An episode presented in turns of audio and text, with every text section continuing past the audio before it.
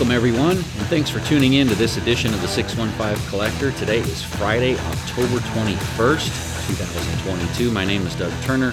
My partner here is Brandon Turner, and we are your host. And today is actually a special day. It's a special show today that we're excited about. It marks our one year anniversary since we started the show. We, the, we literally, to the day, it was October 22nd of 2021. We're actually recording this Friday. It's the 21st, but we'll drop it in the morning, so it'll be the 22nd. So literally one year to the day, and uh, we started our first show, which is kind of cool. So now we can finally we can now flip the season or flip the calendar to season two. We'll call All it season two. Yeah. Uh, before we get into that, just want to remind everybody uh, at the top of the show, as always, that we don't take sponsorships or get paid by anybody that we talk about on our show, which is very much intentional so that you can rest assured the information we provide is unbiased and is not financially motivated. Yeah. So what do you think about one year in the books? Uh, it's I don't feel like it's been a year. Yeah, Yeah. it's gone by fast. It doesn't. It doesn't actually feel like. In some ways, it doesn't feel like a year. In some ways, it does. I mean, we've done a lot of shows. I don't know. It doesn't feel like it to me. This is show number 55. Yeah. So that's a lot of show. That's more than one a week, just a little bit more, not quite, you know, 52 weeks, right, in a year. So a little bit more, three more shows than than one a week. Um, so yeah, very cool. All right, well from and from here on out, well now there'll be no question. We go season two every time I drop the next All right. one. So, uh, and then I think we're gonna actually y- y- next week we're gonna celebrate our one year by taking a week off. We have not. I don't think we've taken a week off the entire year that we've done the show. No, we have for sure. Have we? Yeah, I Maybe think we. so. Well, I, maybe what we did is record in advance and then Maybe. drop the show. Maybe that's Because I think did. we've dropped a show every week, but maybe we drop. Yeah, we might have recorded in advance. I Didn't think. we take one off for like Christmas or something? yeah, but remember we. Re- I think we recorded one I don't know Uh, that we did. and dropped it. So I remember not. announcing that we were gonna take off Ah, maybe we did. Yeah, like once. that might be. Yeah, that might be. I don't remember exactly, but yeah. So we're gonna take next week off, but then we will be back the following week uh, for the first episode of season two. That that'll be Friday, November fourth. So hopefully everyone will have a happy Halloween, and that'll be good too because you got a big date coming up.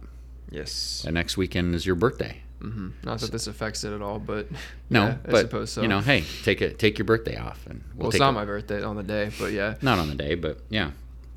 So you can have the week off for your birthday, have the week off for get a little bit of respite and recharge the batteries after a long first season, come back for season two. It should be cool. Uh, all right, real quick, touch on a couple things. Uh, they had three PSA submissions we talked about. Uh, they finally went into grading status. They had been in research and ID for over a month.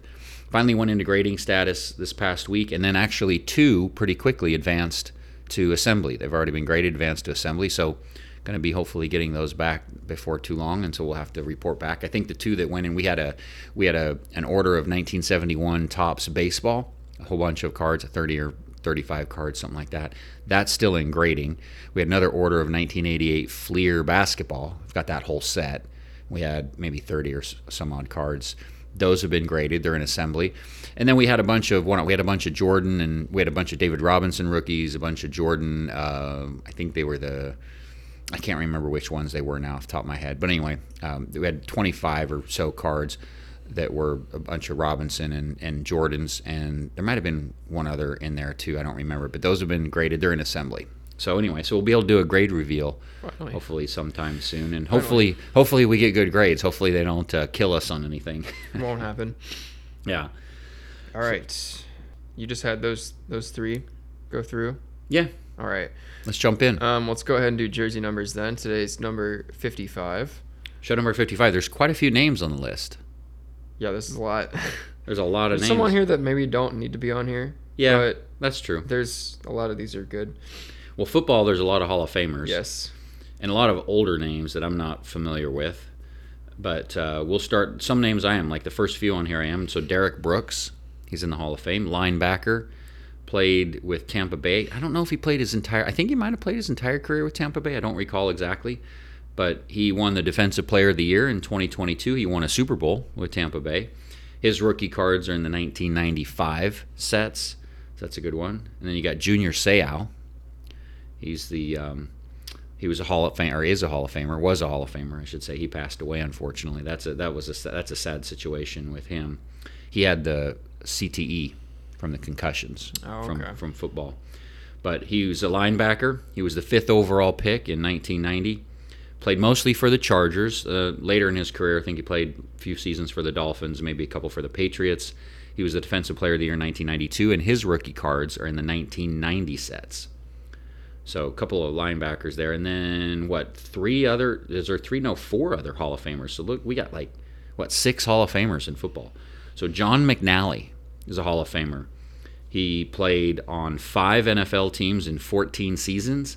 His best years came with the Green Bay Packers, which is whom he was a major contributor to four championship teams. This was all the way back in 1929, 1930, 31, and 36. Cards are hard to come by for him. I don't know that he has many. I was able to find one. It's called like a diamond matchbook card that I guess maybe was inside a matchbook or something like that. Not when exactly the- sure how that worked. When did the NFL start? Well, that's a good This question. has got to be like yeah, it's prior to very, very early on NFL. Exactly.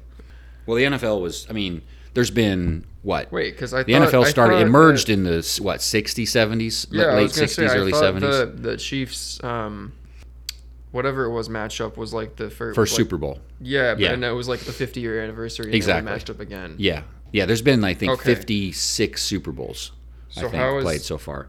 So this was prior. This was yeah. this was they just before called the- them. There was no Super Bowl. It was was, just the AFL. championship. But I don't know. I think you know. I don't. I don't really know. I don't know my history that far back on football. I, feel like I think there were two American leagues because there League. was there Yeah. was because then there was an AFL and an N- NFL and they merged. Oh, so so the Super Bowls like- were after the merger, I Yeah, guess. exactly. Oh, I see. I see. Yeah. Okay. Um, so, So, I I was like, I don't ever think football was that old. I But I don't. Yeah, well, it like- was, but I don't remember. I don't know how the leagues were organized Yeah. back then. So, and then we've got uh, Chris Hanburger. He's a Hall of Fame linebacker. Was a big part of the what was what they were called the Washington Redskins at that time, and now they're the Washington Commanders. But he was a big part of the team, the kind of dominant defensive teams the Redskins had in the 1970s, and his rookie cards in the 1967 Philadelphia set. We talked about the Philadelphia sets before, and then and then two more in football. Tom Fears, Hall of Famer, big play receiver with the Los Angeles Rams, played from 1948 through 1956. His rookie card is in that 1950 Bowman set. And then the last one in football is Jason Taylor. That's a more recent one. Hall of Famer, defensive end, played for the Dolphins. I think he might have played for the Dolphins. his ent- I think Was that maybe he didn't play for the season? Dolphins his entire career. What's that? Did he play in that undefeated season? No, not for the Dolphins. No, that was like 19. That was in the 60s or 70s. I forget. Oh, that was that old. Yeah. Oh, okay. Yeah. My bad. Yeah. Um, For some reason, I thought that that was. or it would have been in the 70s. I thought that was like early 2000s for some reason. No, it was in the 70s because that was uh, Don was? Shula was the coach. Larry Csonka was a running back. I think Bob Griese was the quarterback. Okay. Um, Okay. so yeah, that was that was going back a little ways. In fact, you know, I may actually have because I have the I have uh, the list of quarterbacks that won Super Bowls. Bob Griese, oh, but I don't have the years that he did, so I'm not sure exactly. It might have been It 72 for It's some older, reason. older than I thought it was. That's yeah, for some reason, line, it doesn't matter. 1972 is ringing a bell to me for that undefeated season of the Dolphins. So anyway, but no, John, Jason Taylor's a more modern player. He he was named Defensive Player of the Year in 2006. His rookie cards are in the 1997 sets. He's got a nice SP Authentic card out there that I like. So there's your football players, all Hall of Famers. Yeah. Then baseball Good list. Couple of baseball, couple of pitchers in baseball. One that one of my favorites. This was from my day when I was big. Obviously, I'm a Homer Alert big Dodger fan. Orel Hershiser. He was a pitcher for the Dodgers. He helped them win the World Series and uh, against the A's. That was that sort of famous World Series where Kirk Gibson hit the home run. I'm, I believe that was the one that Hershiser was a stud pitcher in. Uh, but his rookie cards in the 1985 sets, uh, the top sets, and then Tim Lincecum played for. He might have played for other teams, but I remember him with the San Francisco Giants. That's where he played a lot. I think he, he played a couple other teams later in his career, but he was a good pitcher. Rookie card in the 2007 sets. He had a few other baseball players, maybe like Russell Martin, Hideki Matsui, and actually Albert Pujols. But he only wore it for one season with the Dodgers, so didn't really count some of those other players. But there's your baseball. All right. Then we have some names here in basketball. Yeah. Um, we have Dikembe Mutombo, Yeah, probably the biggest name here. he's in the Hall of Fame. Yes, I. Uh, I'm surprised he didn't make the um, 75 list. That was one that I think was left out. That I was, that him and and and uh, Dwight Howard. I know this time has passed, but that's still Yeah, hopefully and hopefully the next 25. That was a fantastic. I love Dikembe. yeah. Um, Duncan, you've Duncan Robinson on here. Well, let's tell. So Dikembe Mutombo's rookie cards are in the 1991-92 sets. He's got there's an upper deck, a Fleer, a skybox, and actually it was recently reported that he just underwent. He's going under treatment right now for brain tumor. Yes. So that was sorry to hear that. So Yes. we hope wish him and his family all the best. It sounds like it's going well though. That's good. He asked for for privacy, so we'll uh, Yeah. not say anything more on that, I suppose. Yep. Um, and then yeah, you have Duncan Robinson on here. Well, because I guess could because he knew he was a. Mi- I knew he was one of your Miami Heat guy, Yeah. right? So. I mean, I know he's not going to be like the greatest of probably all don't time. belong on the list, he's list, a though. modern player. I know he's not. Yeah, you can't put him as greatest of all time, but I just figured we'll put a modern, current player on the list because he's a Miami Heat guy. All right. You- He's a homer. You like Miami Heat, right? Yeah. Hopefully He he should can be a good role player for the. Hopefully, hopefully he can actually make threes. Yeah. Now this season. Um, uh, Kiki Vandeweghe. Yeah. Kiki Vandeweghe, Yes. he's, he's he was a favorite one of mine. Very played for the Nuggets for Yes. many years in Denver, and then also went and played for the Portland Trailblazers. I you know actually I went to a camp as a kid in Portland. It was one where you stay and at the you know on on the campus at a, this college campus for a week, and then we got to go um, do our training at the where the the facility the Trailblazers play. Right. And when we'd go What over year there, was that? Was that was that Rip City Revival years or what? Yeah, that would have been. Like I mean, that was early probably 90s? no, no, no. That would have been like maybe mid, early mid '80s, Okay. probably mid '80s, probably like '80. I'm guessing '84, five time frame, maybe somewhere in there. Okay. Um, but when we'd show up at the, so every morning we get up, you know, have a little workout, big breakfast, whatever, and then and then take the buses over to the facilities where the Trailblazers train. And every morning, Kiki Vandeweghe would be in there shooting, just shooting, and so I'd, I'd watch him, and it's like the guy never missed. he never missed. He was such a good shooter. Uh, Hey, if you in the NBA, I hope you, and you a shooter, I hope you never miss. Yeah, Practice. although I don't know, some of you those guys. on spot ups. You should be shooting like ninety percent if you in the NBA. If you're well, a shooter, if you're yeah, a shooter, if you're a shooter, if yeah, you're a shooter. yeah, yeah, yeah. There's your caveat. But his rookie cards in the 1986 Fleer set. Now he does have. He's one of those ones that's got some star cards from earlier in the 80s that some people might call his rookie. So, and then do you know Jason Williams, the next one? Yes, of course. Yeah, White Jason chocolate. Williams. Yeah. His rookie cards in the 1998-99 sets. He he. If you ever, if for any of our That's listeners, that's a highlight player. yeah, If you gonna want to see some fun highlights, that's a player to go look up for sure. Exactly. So I was just going to say, any listeners that haven't seen his stuff, just go look at some YouTube highlights of him. Some of the passes he makes. He's just made some incredible passing plays. He was known for being a great passer. Uh, there was a bunch of other players that wore the number for maybe a year or two, but um, nothing that you know felt like should belong on the list. And then in the WNBA, we had a, a big name, Vickie Johnson Yes. played with New York and San Antonio. She was with the Liberty in the league's inaugural season. Uh, played in the 1997 WNBA title game. Went on to the uh, be, reach the WNBA finals four different times, three with the Liberty and once with the Stars.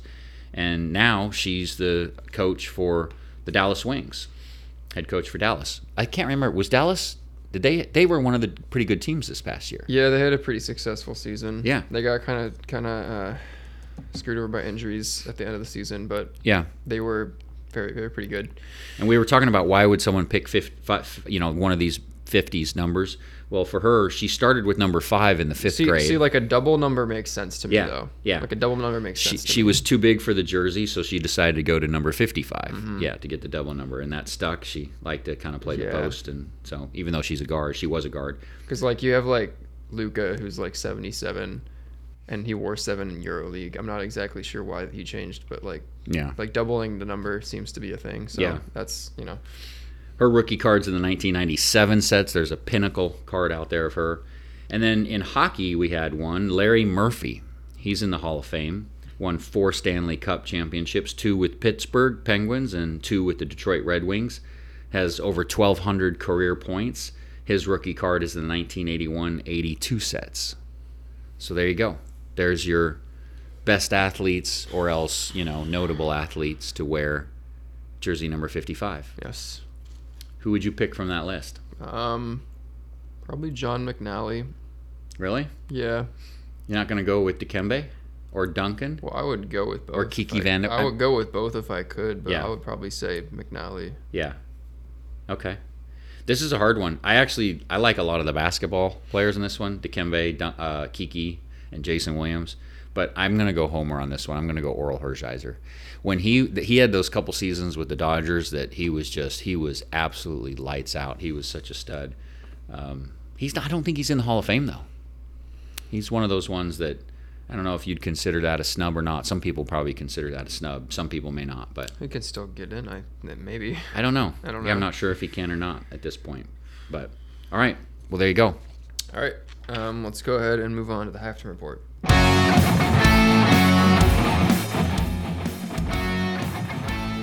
Yeah. Well, and before we do the halftime report, I guess we didn't ever give the rundown on the show. We didn't tell people what we're going to do on the show. Oh. so we we are going to yeah we're going to do a halftime Nice. report real quick, and then we're going to do a little bit of film study on some baseball, basketball stuff. But then we're going to do a year in review. right. we've picked some of our favorite clips and uh, favorite shows over over the past year, and so we're gonna we're gonna spend a little time. So about maybe half the show will be halftime report, film study, all that, and then half the show will do kind of reminisce a little bit about the year that we had and some of our favorite moments and clips from from shows. So looking forward to that. So all right, so with that, we can jump into halftime report. You want to take the first one? Uh, yeah. Um, so CSG announced that they certified and graded not one, but two 1952 Topps Mickey Mantles, and one of them received a grade of eight, which would value it at around $2 million. Makes it the most valuable card that CSG has graded since it launched in early 2021. Yeah, and then we had, you know, I'm not going to spend a lot of time on this because it happened a little over a week ago, and everyone's been talking about it. And so I feel like it's been, it, the you know, it's kind of been beaten to death a little bit. But there was a backyard break scan, alleged scandal. It really is. It's not a scandal in my book. Some people, because they have pulled some of the big cards, the big chase cards, in some of the key sets like National Treasures basketball and Flawless and whatnot, that some there was a couple of people on Twitter in the hobby that have suggested tried to do the math on the probabilities that they would pull those and are suggesting that backyard breaks is getting loaded boxes from Panini. Here's I posted a little bit on this in social media this past week. All will all I'm going to say on this is I looked through it and look. I mean, who knows? Are, they getting loaded box or not? Who knows? I, I have no idea.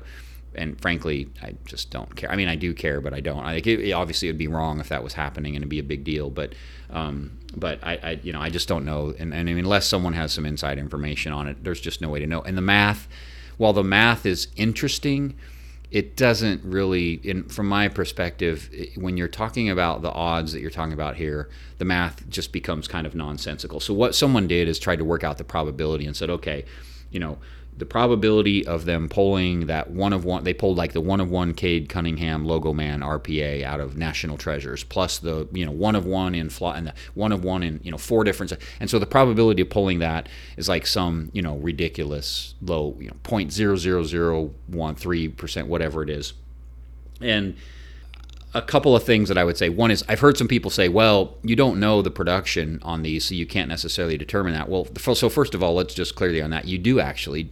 Panini publishes their checklist. I actually went out and downloaded, for example, the National Treasures checklist just to look at it and see. And here's the interesting thing about that checklist. Let me actually see if I've got. Let me see if I've got that in my the data in my phone. I don't know if I've got that data in my phone, so I may have to do this from memory. But there were there were a little over 160,000 cards produced in that National Treasure set that are on the checklist. And there get this, there were 1623 one of ones. So over 1% of the entire set is one of ones. And now the the RPA, the Logo Man RPAs, there's 48 of those. And obviously they pulled the one Cade Cunningham. But Cade Cunningham has I forget it was something like I want to say 8 or 10 or 12 one of ones in that set. But so when you look at it and you say and and here's the thing, they pulled the Cade Cunningham, but is that really the is that the card in there? I mean, what about I don't know, some people might say Scottie Barnes. Some people might say Evan Mobley or what about uh, Josh Giddey? What about a Franz Wagner? Right? Or there's some others, right? I mean, in there. So, I mean, you know, so if they pulled the one on one on Scottie Barnes, are you going to do that because they didn't pull, you know? So, I mean, little this is a little bit of picking and choosing and being kind of selective in in what they're going to use to do the comparison. But then the other thing too is the the math on probability. So if the probability, so it's one card right out of 160,000, so that's low probability. And then you take one card out of flawless. When I didn't, I didn't look to see how many cards are in flawless and how and in prism and the other four sets that they were talking about, but it's all going to be really low, like 0.01% or something, right? Odds of pulling. But here's the thing that's the odds of pulling any card, right? Any card, right? Yeah. So you could say, oh, the odds of pulling the serial number 23 out of 99 is, you know, that's one in 160,000. And then the odds of pulling the base in, you know, flawless, that serial or whatever. And then the odds of pulling, I mean, when you look at any one card, the odds are going to be, especially like, because, you know, in National Treasures, everything is serial numbered. I think the highest serial number count is 99. So that means for any card you pick, there's only 99 of them out of 160,000. So the odds of pulling any any card in that set are extremely low. And then the way that probability math works is you take when when the events are not connected. And I'm probably going to lose everyone on this, so, I won't spend much time on it and go too deep into it. But essentially, what you do is multiply the probabilities against each other. But it becomes nonsensical because you really and while that's technically the way you can do it to, to calculate the probability it becomes nonsensical because of like what I just said. You could do you could pick any four cards and you're going to get the same thing and yet people are going to pull four card like any four card combination that someone pulls from those sets is going to have some ridiculously low probability. You know what I mean? So just because there's this really low probability isn't proof that somehow yeah. they're getting loaded, you know, boxes. Which doesn't necessarily mean not to um, misunderstand you here. It doesn't necessarily mean that they're completely innocent. No, necessarily. It's just the, the that's this, right. This method for for saying, oh, this is it just doesn't make. That's right. This was exactly. Who knows? This Maybe method they, just isn't really that valid. That's right. Maybe they are getting low. Like exactly. We don't know. The reality is we don't know. They could be. Um, but the bot, I, I guess the, the point is is that the whole premise of of making the allegation was based on this probability calculation, and that there's such low probability, and it just that just that, that to me is like that's that's just not enough. That that that like I said, you can that you're going to get that low probability on any combination of four cards that they pull, and so it, it just doesn't make sense. And I'll, I'll give you one other quick example on probabilities. If you so let's talk about a flip of the coin, right? Um, so if you flip a coin, you have a 50-50 chance to get heads or tails, and every time you flip, it's 50-50, right? But if you so but using probability math, if I were to say, hey, what's the probability of you getting hit heads 10 times in a row? Well, what you do is you take 50% times 50 times 50 times 50 times 50 times 50, you know, 10 times, and that comes out to like 0.05%.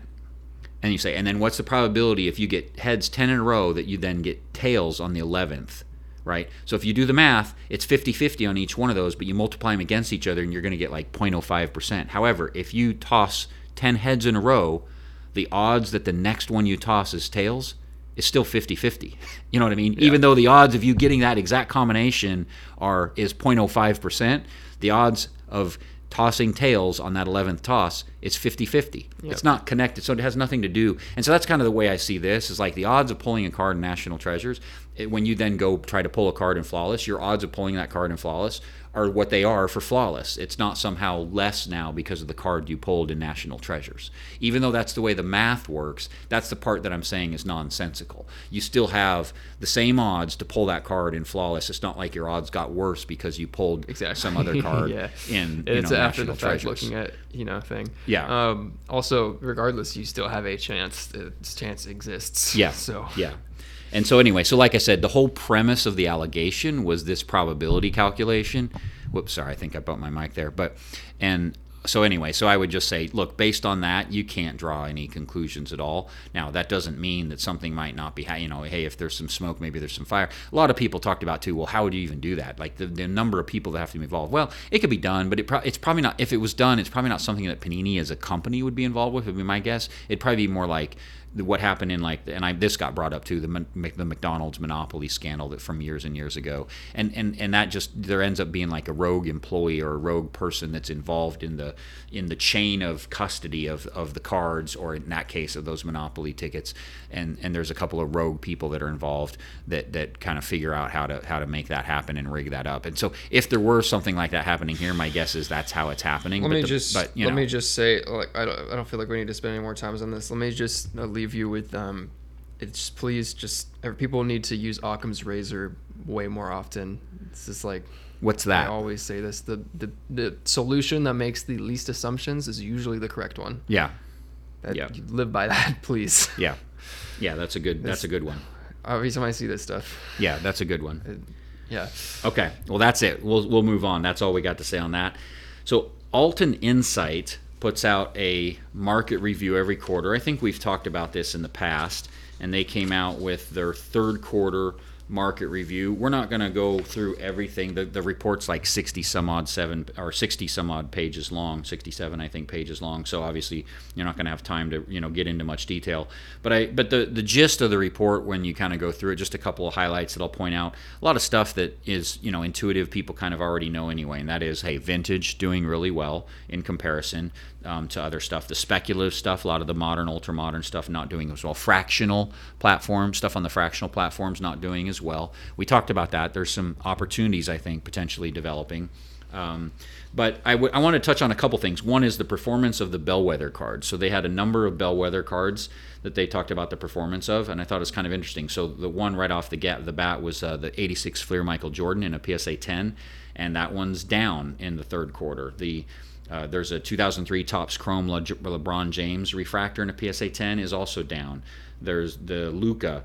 Uh, this is the the National Treasures RPA is down. The uh, let's see what else we got. The the Topps Mickey Mantle 1952. It's up. The Babe Ruth 1933 Goudey is flat. Uh, there's the the Mike Trout. I think that's the 20 what is that? Is that the 2011 Bowman? I forget, but it's basically his rookie autograph card. That one's down. Uh, the Wayne Gretzky uh, 79 Peachy is down. The Connor McDavid Young Guns is actually flat to slightly up. The Bobby Orr rookie is slightly down. The um, uh, I'll just touch on a couple of. There's a couple soccer cards in here that, uh, and and a lot of the soccer cards are down. So Pele cards down, um, Cristiano Ronaldo down, Messi I think is more kind of flat. Uh, Serena Williams down, Tiger Woods down, but Muhammad Ali is actually up. So anyway, it's just kind of interesting when you look at some of the kind of the those bellwether cards like they talked about. They I think those cards kind of tell the story to some degree when you see what's up versus what down. There's some interesting insight to be gleaned from that. And then the last point I'll make, they talked about the fractional platform. So in the third quarter, there were only four buyout offers uh, made. And we've talked about how, you know, as we see more buyout offers start to happen in a little more frequency, that's when maybe we kind of get a little bit of a leading indicator that maybe the market's in a bottoming process. But there were only four, only one was accepted. Now, I'm very happy to say that that was the one I was in. Nice. that was the Joe Montana rookie card on the Otis platform. That was in a PSA 10. That was a $70,000 offer for that card.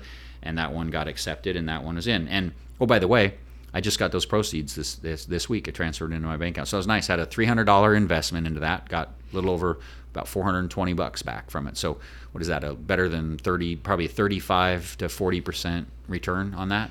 Not too bad. I'll take it. I am not doing as well on my some of my fractional stuff, um, other fractional investments, but that one uh, worked out well, so that was Well, nice. at least you got one. Yeah. So there you go. That's your some of the highlights from the Altan Insights report. And if you want any of our listeners want to go look at that, you can get it. It's free. I think you have to s- set up a free account. Um, there's no charge for it, but you set up a free account and just go to. You can just Google Altan Insights. It's A L T A N Insights, and look for at the top of their uh, page. There's a little link that says third quarter, you know, sports cards market report or something like that. You can go there and, like I said, kind of look through that uh, report to your heart's content. A lot of good information in it. All right. Um, Speaking of buyout offers, yeah, moving on. We got uh, Collectable received a buyout offer for their 04 exquisite dual logo man of LeBron James and Carmelo Anthony. It's graded a 9 by BGS. It's a 1 of 1. The offer was $600,000, which was a 155% increase over the value prior to the offer, which was $222,000. The card came public on the platform over a year ago at a value of uh, just a little bit over $1 million. Um, the offer was rejected by shareholders. Yeah, that actually kind of interesting to me that it got rejected uh, because, like you said, on the one hand, you look at it and you say, well, it came public at over a million so 600,000 is a pretty steep discount. On the other hand, you say, well, but it was trading at a value of 222,000 before the 600,000 offer, so it was a pretty steep premium to where it was trading at. So that was kind of an interesting one. Um, as far as a couple of auction results or up there's one auction result and one upcoming auction that I think is pretty cool that we wanted to touch on. One is and this is the uh, the Superman suit worn by Christopher Reeves in the first Superman, the most nice. probably one of the most iconic suits and costumes in movie you know, history. I still remember. you're gonna laugh. Uh, when we watched the first Superman when I was a kid, I think it was the first Superman anyway. Um, I just I remember we were eating Arby's. really? That's an odd. For some reason, I just remember that we were eating Arby's. We had nice. like a beef and cheddar or something. I was nice. like, "This is the best thing." I was like, "This sandwich is so good." We have the meat. I just have yeah. that. That's like like that vivid memory for some reason. That's kind of interesting. I think it's funny the, the things that you remember from your childhood. Yeah, I don't know. But yeah, so his his suit is coming to auction. It's actually in London. It's being auctioned off by a company I think called Prop Store Auction in what's called their Entertainment Memorabilia Live auction. That'll begin November 3rd and runs through November 6th. And they're saying they think it's going to sell for probably more than a half a million dollars. Hmm. All right, uh, and then Tom Brady's 2000 playoff contenders championship ticket card. Um, that's an auto out of 100, graded 9 out of 10 by BGS. Well, it was a 9 on the card, 10 on the auto. Oh, the right, right, right, right, The grade is 9 on right, the card, right, 10 on the auto. yeah, by BGS. Yeah. Man, that's a whole line taken up by that. okay. Yeah. Um, it sold for $2.4 million in the PWCC Premier auction. Um, the last two sales of that card in that grade were 3.8 million and just over 3.1 million in February 2022 and June 2021, respectively. Although prior to that, it was selling for less than 500,000, and if you go far enough back, less than 25,000 in 2016 um, and even earlier. So yeah, so down, you know, that 3.8 million in February 22 was a record sale for that card. So it's down from that, but yeah, you look look back a few years and it's still whew, significantly up from what it was. And then you look you'd have to probably be if you're if you're not on social media you you didn't see this if you're on social media you probably have to be like either you just didn't look or you were under a rock or something in the week because it seemed like everywhere on Instagram and wherever that it was this was being talked about and that is that Adam Sandler is apparently going to be uh, starring in a new Netflix movie that's going to be focusing on the world of high-end sports card I like collecting. this like reinventing of his like acting career of like just like doing a bunch of like sports themed yeah. stuff. That's like well, this one it's supposed to be the same. I forget the name of the the the guys that did the uncut gems. It's like the, I think what's their name like Sod Sod Sodfy or something like that. I haven't seen that. movie. I was I was gonna see that movie. Yeah, I haven't. That was supposed to be I've really good. Either. Yeah, it was supposed to be one of the one of the really good Adam Sandler movies. Yeah, I don't think I've seen that one either. But those guys, I guess, are teaming up again to make this Netflix movie that's going to be based, you know, somehow based on the world of high-end sports card collecting. Netflix hasn't confirmed the details yet, but Deadline is who reported that the project begin could begin shooting as early as mid 2023. You know, so, he's around his career. He's had. I'm thinking about it. He's had a lot of good stuff come out. Oh yeah, like the past two years. I'm yeah. thinking Hubie Halloween. I was like. Well, did you see the topical? What Go was that basketball that. one where he was the scout? That was Hustle, that, right? Hustle, yeah, that was a really good. I'm like one. this, like reinventing with like the sports thing, and I feel like he's had like a few of his like best movies in like the past like two or three years. Yeah, yeah, I really like that Hustle movie. I thought that I haven't seen it yet.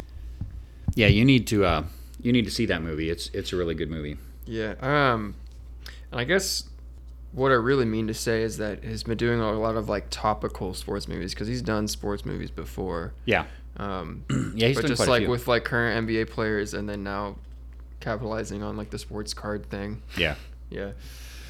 So there you go. Um, and and you know that probably if they're shooting in mid 2023, that's probably something that comes out in 2024. Just another good example of how longer term there's going to be. You know, there's a lot of things that are in production like that, movies and shows and different things. And obviously, Fanatics is going to do some more marketing in the year and when they when they start taking over all the licenses. So there's kind of a lot of things coming down the pike over the next several years that are going to continue to bring some attention and focus to the space, which is one of the things we talked about before about why we're positive on it. All right, well, let's touch on a few card ladder record sales, and then we'll be done with the halftime report and get into our film study. So, real, a couple of quick ones uh, with basketball season underway. You got uh, Steph Steph Curry making the the list here with two, his 2009 Topps Chrome Gold Refractor. That's the Gold Refractor serial number to 50. It was graded a nine by BGS and sold for 138 thousand dollars via PWCC. And then in football, Um, this makes sense. Jalen Hurts is doing really well. Well, his 2020 National Treasures RPA, which is rookie patch autograph, that's the true RPA, so serial number to 99. This one was raw, not graded, and it sold for $11,500 via eBay. Mickey Mantle continues to sell well. His 1963 Topps in a PSA 8 sold for 9000 via PWCC. A couple other quick ones I'll point out. One is this one I like the 2017 Court Kings DeMar DeRozan blank slate. I Do think you know when this sale happened? uh, it was within the last week or two. I think. Why? What do you think? I'm think? just wondering if it's like ex- like within the past day or two. Oh, because how he he because put up, he, like, he yeah, opened the season very like well. 37 points, Yeah. yeah. in his first game. Yeah, I don't know exactly. I don't have the date here. I, I think it was within the last. Yeah, it could have been within the last few days. But this one was a PSA 10. It sold for $324 via PWCC. That insert, I, I the the blank slate cards are starting to wear on not wear on me in a good way. Like or what you know, I mean, I, those are. I I they're pretty interesting. I may I may look to start collecting some of those, and I and they're not that expensive. Like here, it's a PSA 10, and, and got it for three hundred twenty four dollars. So um, another football one, Panini uh, 2020 Panini Prism Silver. This is Justin Jefferson, the receiver with the Vikings, who's doing really well. This is his rookie card. It was a PSA 10, and it sold via eBay for one thousand two hundred and fifty dollars. All right. Well, that does it for the halftime report. So let's go ahead and move on to film study. All right. Yeah, let's move through this fairly quickly. So, because I want to leave enough time or a lot of time for our year in review. So, we're not going to spend a whole lot of time on stuff. We may have to cut some of this a little short, maybe not get into as much card value stuff as we had hoped to do. But uh, touch a couple things in the NFL. The one, the one thing to, to follow up on what we said last week about the quarterbacks, and I made a post about this in social media today. But uh, here's this is the interesting. There are in the entire. So remember we talked out. Okay, there's 32 teams in the NFL, right? So we have 32 starting quarterbacks, 32 teams, right? Well, you know how many quarterbacks in the history of the NFL have actually won a Super Bowl? It's 34. 34 That's interesting. is all that have actually won a Super Bowl, and only 12 have won more than one. So that kind of puts things in perspective, right? Because he's, you know, you start thinking about, oh, there's all these quarterbacks that everyone's kind of speculating on today. In the entire history of the NFL, only 12 have won more than one, and only 34 have even won one. So, you know, obviously Brady has seven, Bradshaw, Terry Bradshaw, and Joe That's Montana have four Tough to touch. yeah, Troy Aikman has three. But and here's the other thing: only 65 quarterbacks. There's only 65 starting quarterbacks that have appeared in a Super Bowl. So there's what 56 Super Bowls, I think. So 112 potential starting quarterbacks. And but because you know several quarterbacks have been in there multiple times, only 65 quarterbacks have actually appeared as a starting quarterback all time in a Super Bowl, and only 12 have appeared in three or more, which includes Brady. Obviously, he's got 10. Elway, people don't realize that Elway's actually number two behind Brady. He's been in five. Of course, he lost three and won two. Terry Bradshaw has and has been in four. Joe Montana four. Roger Staubach four. Peyton Manning four, and Jim Kelly four. Unfortunately, Jim Kelly lost all of his, but uh, but yeah. So That's tough. it is tough. Yeah, him and I think Fran Tarkenton lost. Uh, no, Fran Tarkenton may have lost three. I think I think the Bills surpassed the Vikings when they lost their fourth Super Bowl. That's okay. Hey, that, you know what? There, I wonder what the record is for that. You know, because Jerry West went like nine times or something before he won. well, in the NFL, it's four. I'm talking about like all sports. Oh, yeah, I don't know. what the Yeah, record is. I'm not sure. For like most championship appearances without a win. Yeah, that'd be interesting. Um, other big news in the NFL: the Carolina Panthers traded. We talked about this either last week or the week before. That, that thought McCaffrey, you know, there was rumors he was on the trade block. Wouldn't be surprised to see something. I was actually hopeful the Broncos were would go for him, but I didn't think that was something that they would be serious about. But uh, he did get traded. He got traded to the 49ers, and it was reported the Broncos actually did make a very serious offer. So the Broncos were in the mix trying to get him. But uh, ultimately they were not able to get him. His remember his dad Ed McCaffrey was the receiver for the Broncos for many years, but he now gets uh, and of course Mike Shanahan was the coach at that time. Well, now he gets hooked up with uh, Mike's son. Uh, uh, what's his name? Shanahan at, uh, I forget his first name now, at the 49ers, head coach of the 49ers. But um, so now he's he's hooked up with the 49ers. And Carolina, in return, got a second, third, and fourth round pick in 2023, and then a fifth round pick in 2024. So that, to me, that instantly puts the 49ers. I mean, the 49ers were good anyway. Now you add McCaffrey to that mix. Whew, they, they're going to be pretty tough. How many players are on an NFL roster? I think I want to say 52. This is like very off topic. Is it only 52? Yeah, if Okay. like maybe it's 46 game time, game day. I, I can't. It's All right. somewhere around that 50 number. Never, never mind. Why? What were you thinking? I was thinking it was in like the 90s. Oh no no no! And. I was just thinking, I was like, man, you could have like, you could straight up have like a small army with the NFL. No, that's players. that's preseason rosters. They don't they can't carry that many during the regular season. Um, you know, McCaffrey's one of those ones. We're not gonna because again because we don't want to take too much time today. I'm not going to look at his cards. Maybe I'll post some things in social media and maybe we can talk about his cards next time. He's one to look at though because he had a rough start to the season with the Panthers uh, and Baker Mayfield not doing well, but now. In San Francisco with Shanahan, that offense, I think there's a good chance that he could have a little bit of a revival. So, one to look at. Another one that I wanted to point out is Marcus Mariota with the Atlanta Falcons. He is having a really good season, and it's good to see. Obviously, Homer Alert, Oregon Duck. He's from the you know Ducks. I still think Tennessee ruined him, but it's nice to see him maybe making a little bit of a resurgence. A lot of people, you know, the Falcons have been better than people thought this year. They're they're playing pretty well, and Marcus. So have the Jets. yeah, and the Jets have been too. I didn't know they were four and two until like yesterday. I was like, what? Yeah, that that is a little more like surprising. a top five team. Yeah. like what? All right. Vikings are doing well, five and one. Of course, they've got Kirk Cousins, Dalvin Cook. Uh, we just talked about Justin Jefferson. They've got a, a bunch of skill players. I don't know what's going on with the Broncos and Russell Wilson. The defense is outstanding, and I'm just so frustrated right Dude, now I with that team because we're just wondered- wasting always- our defense. I always question kind of um, Russell Wilson's like mentality to me. Like it, it seems like he gets in his head sometimes to me. Yeah, it- I don't it know what it does. is because I know he has like a mental coach, so like he should be like pretty good with that. But I, I'm not sure. It seems a lot to me like like whatever's going on. Like I feel like it's got to be in his head, and Yeah. I feel like we've seen this happen before. I don't know. That may be. I That don't may have be. no idea. Yeah, I don't know what's going on either, but I agree. There's something not right there because he is not playing at the level that I mean, he's just not. And obviously, I get some people will say, "Well, he's older now." I get it, but last year, now again, he got hurt, but he was playing really well, and so I do wonder if there's some injuries. But some of this looks more like some of the things that I'm seeing in the games, like he's not making the pre-snap reads, like when team, like uh, who was it they just played? Um, Chargers they figured out that every time they blitzed, like, and so I don't know if it was him. That's the hard part, you know, not being on the field, on the sidelines, kind of not knowing what's going on. So I don't know if it was him not adjusting, not reading the blitz and adjusting the coverage with the offensive line, or if it was the offensive line that was just missing their their blocks. But every time the Chargers blitzed, it was just someone had a free shot at Wilson, and and anyway, and so and you're still we're still seeing a lot of the reads where he's got guys wide open in downfield and he's not seeing them. And I don't know if that's because is he locking in on a receiver? Is it because you know he is a little bit of a short? I think he's five eleven, a little bit of a shorter quarterback. Is he having a hard time seeing over the line? I don't know, but you know didn't seem to have that trouble in Seattle. So anyway, I don't know what's going on there, but clearly there's and uh, they got a new coach. There's there's new coaches there. It's a young coaching staff. There's obviously a lot going on, but the Broncos very disappointing start to the season. They should definitely be better than they are. I mean, maybe they just need more time to like. They're a good example of how you can say good players. You can have good players and not a good team. A good team is different than good players. Exactly, and so like maybe they just need some time to just kind of figure things out, build chemistry. Yeah. I mean, it's not this year. Maybe it's next year. Maybe the year after. You know. That may be.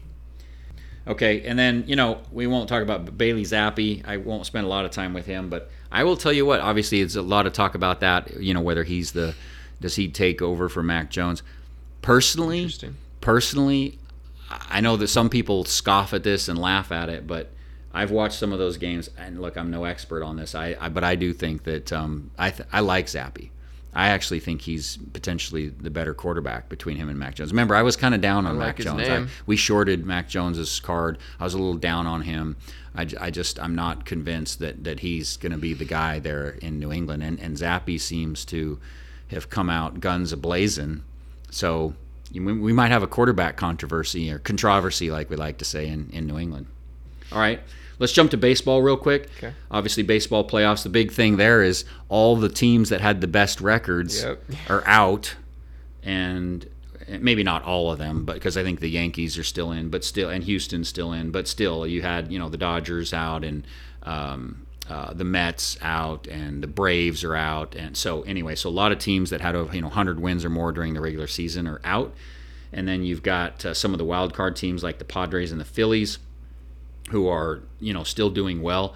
And there are some people this was an interesting take. I saw someone that had a take on this that said the new format of the three game wild card series hurt those teams because they had to sit longer than they otherwise would have when you had the one game plan type thing you know? So they wasn't a plan it was a wild card but it was one game right? So now those teams that were doing really well they were kind of hot right? Playing well toward the end of the season then you sit for a week or however long it was before then you play again. And i'll tell you in baseball i do there i do think there's something to that because you kind of get in a rhythm you know you're playing every day usually six days a week.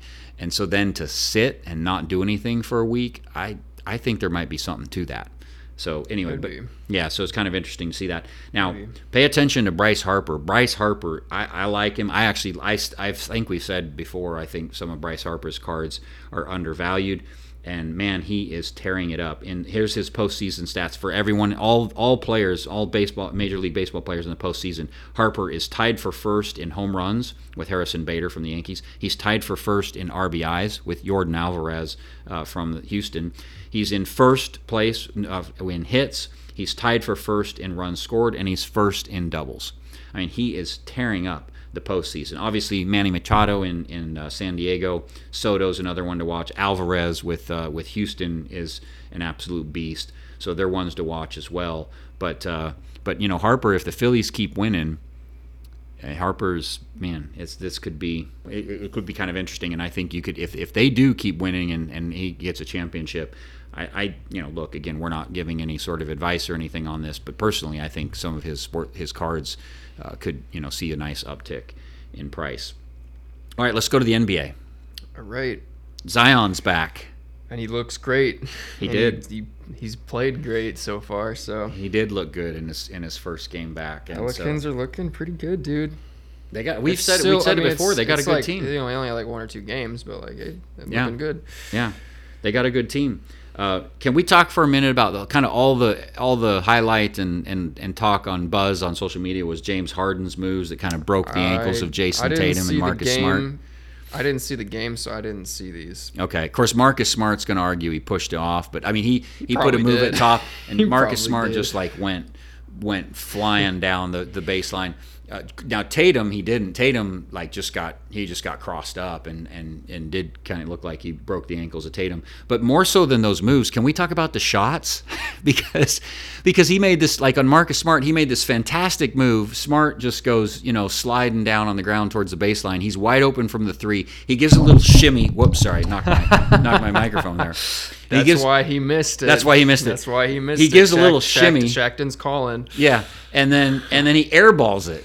He airballs Wait, he airballed that one? He airballed that shot. Oh my goodness. Yeah. That is bad. And uh, I've sorry, seen I've seen some shimmy airballs before, but not one after an ankle breaker. That's tough. Yeah, yeah, Yeah, he's really thinking back to Houston.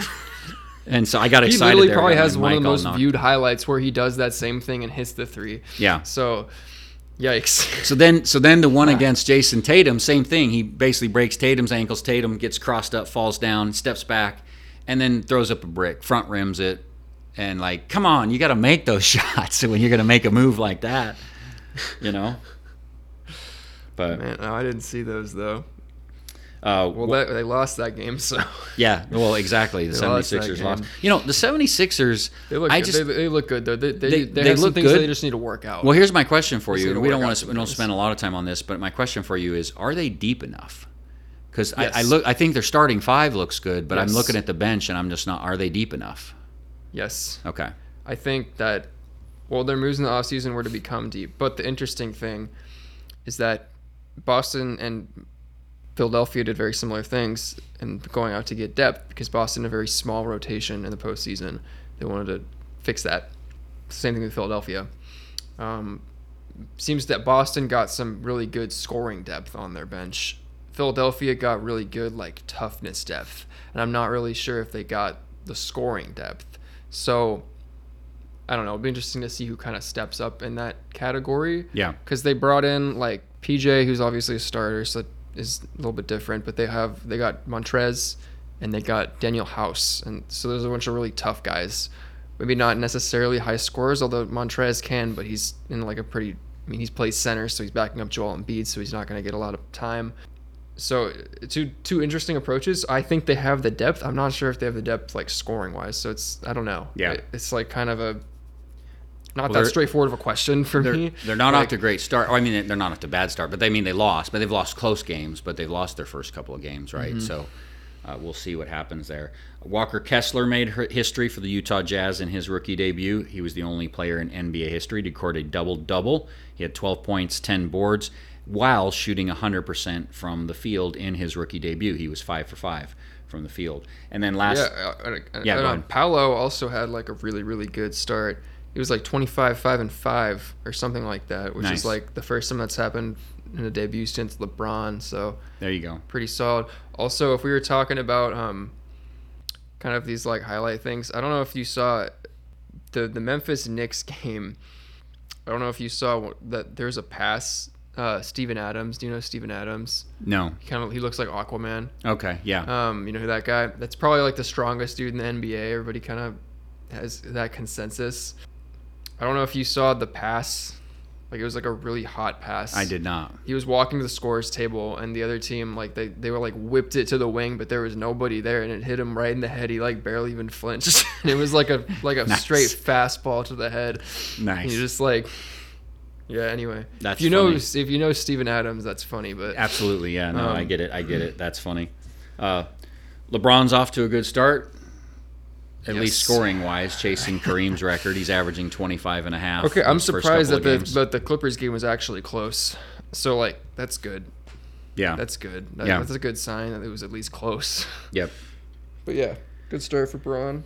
And then hockey, a couple things we'll touch on hockey, and then let's jump into our year in review. Uh, so uh, Stamkos and Connor, so Steven Stamkos and Connor McDavid uh, off to good starts. They're both of them are in the top three in goals scored in the, the early start of the NHL season. Ovechkin's going to be chasing Gretzky's all-time goal record, not this season, but he's got where is he at? He's I think it's 782 goals. Gretzky's at 894, so he's over 100 goals away. He's going to probably have to have either two really really good seasons or maybe you know three kind of more average seasons for him to get that. But Gretzky's at 894, Gordie Howe's at 801, and so he could probably get Gordie Howe this year and become second all time behind Gretzky, and then he'll be chasing Gretzky in the next couple years, and then he's at 782. So there you go for hockey. Um, like I said, we're gonna. That's probably all we got for now for film study. Want to cut that a little short so we can go do a little bit of reminiscing and and spend some time looking back and do a year in review. All right.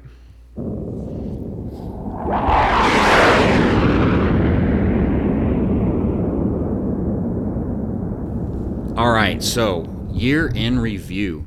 Uh, what we did is we said, you know, kind of told each that each of us went back and tried to select some of our favorite clips that we enjoyed the most from some of the, the episodes, past episodes over the past year. And so what we do, we thought we would just probably share those some of those clips with y'all, and we'll just we'll set them up as to what they are, and then you play the clips, and then come back and and maybe set up the next one.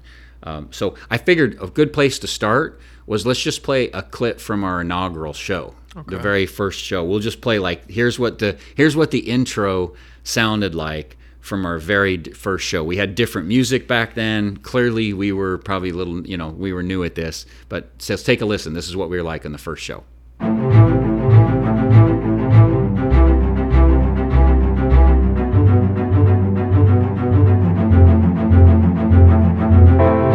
Greetings, fellow sports card enthusiasts. This is the 615 Collector. My name is Doug Turner. And I'm Brandon Turner. And we are your hosts of a new podcast that's dedicated to the world of sports cards, and we'll be coming to you once a week to start each Friday, and we may increase the frequency over time. There you go. So, what do you? so we definitely sound like we are. Um, uh, definitely sound like that was our first show, but you know, it wasn't. But we, I thought we did pretty good job for it being our first show. I would, You know? I would say so. Yeah, yeah. And then, uh, so know you, anything about this, but Which you you picked a few. So you here's I this is one I thought I'd play. In this is from episode four. This is one of my. Do you remember this one? I do remember this. You remember? Yeah. This is from episode four. We were we were what was I think we were talking. We weren't talking about how to pronounce names. We were just talking about some cards. No, I think you made me say this. And Did I just- make you say the names? I, th- I was reading something. Yeah. Well, you were reading something, and we were talking about the golfer Jack Nicklaus, and this is this is so. Here's the clip. This is how Brandon pronounced Jack Nicklaus.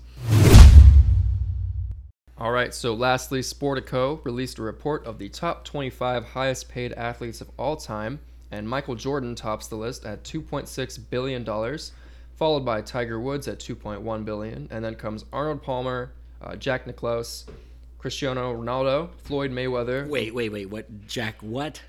I don't know how to Nicholas. pronounce that. Nicholas. Jack Nicklaus? Santa Claus? Is it the Hey, Klaus? He No, spells it Jack like Nicklaus. Klaus. I know. That's not my fault. That's his fault. for spelling his name like that. Yeah. All right, whatever. Jack Nicholas. Yep. So there you go. Hey, listen. Santa Claus. Listen, Santa- I just I saw I saw K L A U S, Yep. And I my brain said Klaus, No, that's all right. and I just hey, decided to say it that That's way. that's become All kind of our signature thing, right? We just butcher names. I, I butcher them and you butcher them. And, and the funny thing is with some of the names, with some of the names, it's you know maybe people, some athletes that we're not as familiar with, but with a lot of the names, it's guys that we know and just still can't pronounce the name. Um, Listen, I'm. There was a Stan Van Gundy was pronouncing Giannis's last name so bad last night that like in this and then the second half he like his like the broadcasters told him and he said I'm now like not allowed to say his name anymore. Really? He just started saying Giannis because he was apparently he was like apparently I'm I'm butchering it so bad. nice. It was like I don't know. He was like adding like a Q and like a U in there somewhere. It was Really? so weird. so And well, that's a hard last so, name Like we don't feel bad. We don't Yeah. feel bad about it. It's you know, Exactly. it's exactly. Um, all right, we'll do a couple more just general clips, and then we'll get to maybe our top three or four or five clips that, that we selected. But so another general one. This is from episode eight. Uh, well, before I do that, let's do episode seven. We we dropped a little Easter egg uh, for a family member in our two minute drill. We used to do a two minute drill where we would talk about some players and, and their cards that we that we thought might be up and comers, and we dropped a little Easter egg on a family member. So here here this is from episode seven. All right. So start the clock. The first one we have is Frank Flood. So this might be one of those Easter eggs that we were talking about earlier. So Frank Flood, uh, one of those rising stars in the in hockey, up and coming player. Right now, he's not actually in the NHL. He plays for Eastern Washington. All right, full disclosure: Frank Flood is my nephew. That we just had to throw that one in there for for to have a little fun. Do you remember that one? That's the one where Yes. you mentioned Frank. Yeah. So and then and then this one is uh, I thought was a funny one. So this is my my pronunciation. So we had one with Brandon pronouncing you know something, and then this was So that you kept doing it. Uh, That's yeah, just so how this you is say. uh, yeah. That's Timberwolves. just how you say it. Timberwolves. I- I- Timberwolves. Wolves.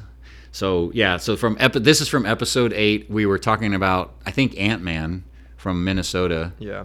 And here's yeah, here's what happened.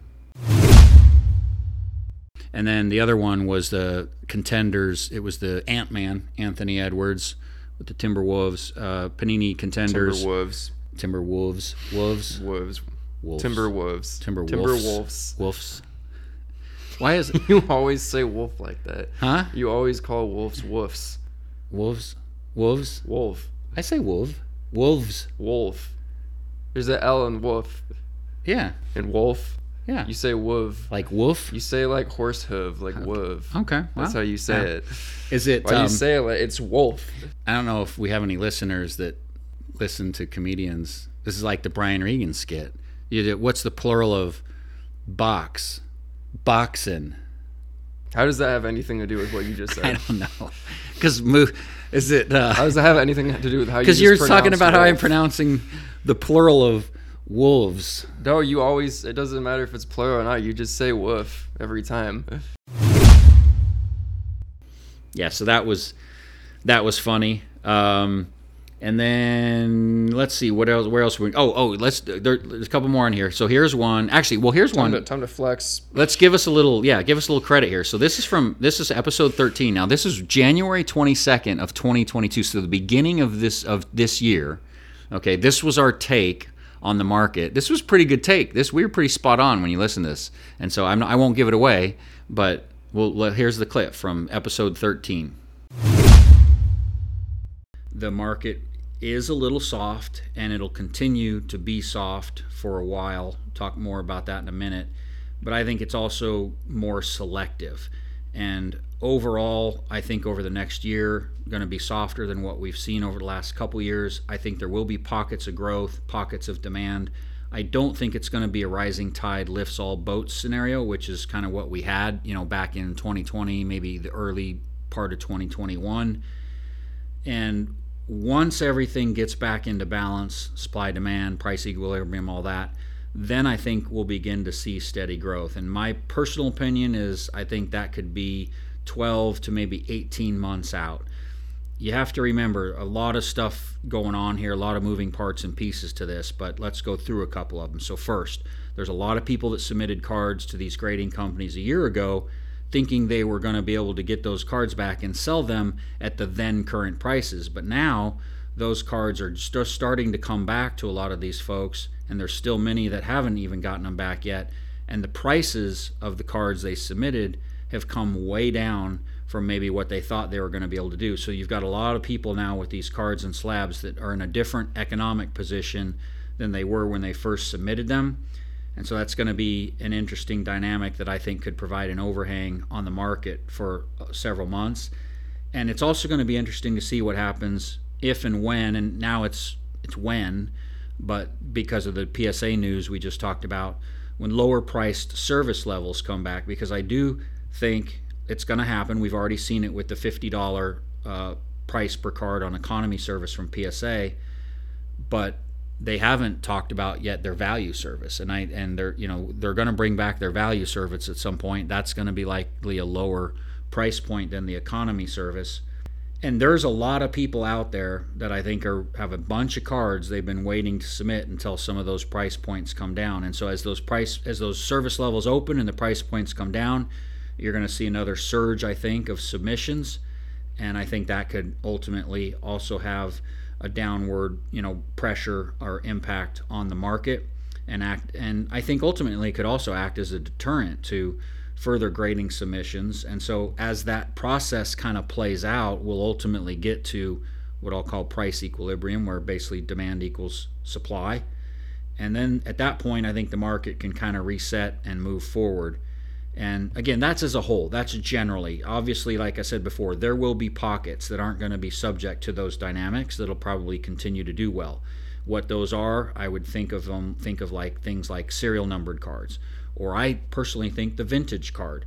And so when we say vintage, that generally in my mind, I define that as anything prior to uh, to 1980, so 79 and and earlier, because any situation where you've got limited supply, uh, those may continue to do okay and may hold up better than some of the other markets. And so I think that's, you know, the market's going to become, already has been more selective over the last several months. I think it's going to continue to be more selective.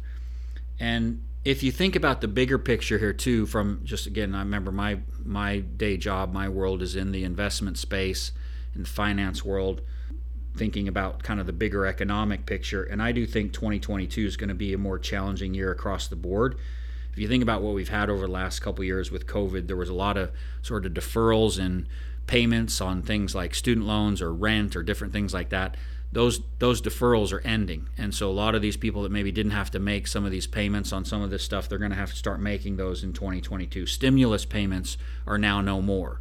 And I know there's some people that want to sort of downplay the impact the stimulus payments had, but let's face it, plenty of stories out there of how people were getting, you know, thousands. Because one of the reasons they downplay is they try to point to, oh, you got $600 check. It was way more than $600. Remember, there were the PPP loans where guys were getting fifty, sixty thousand dollars and spending them on sports cards.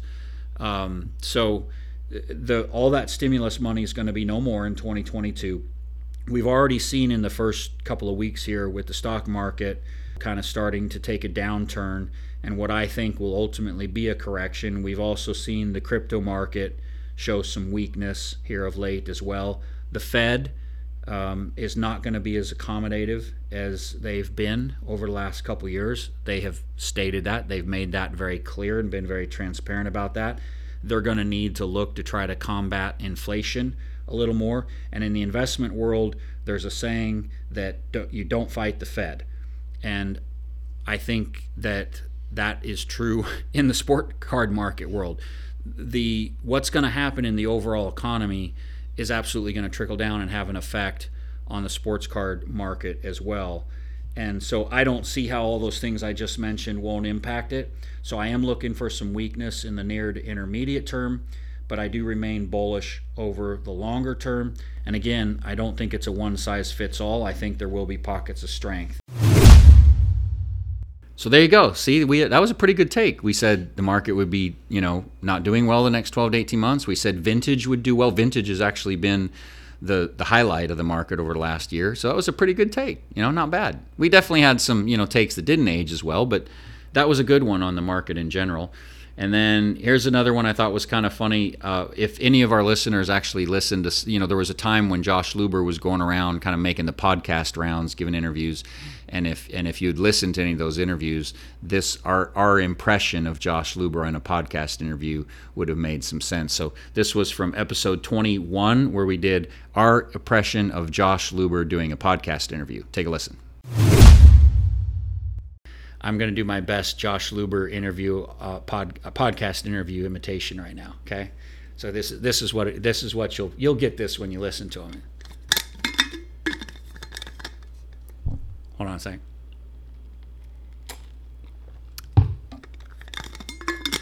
All right, there we go. That was my imitation. All right.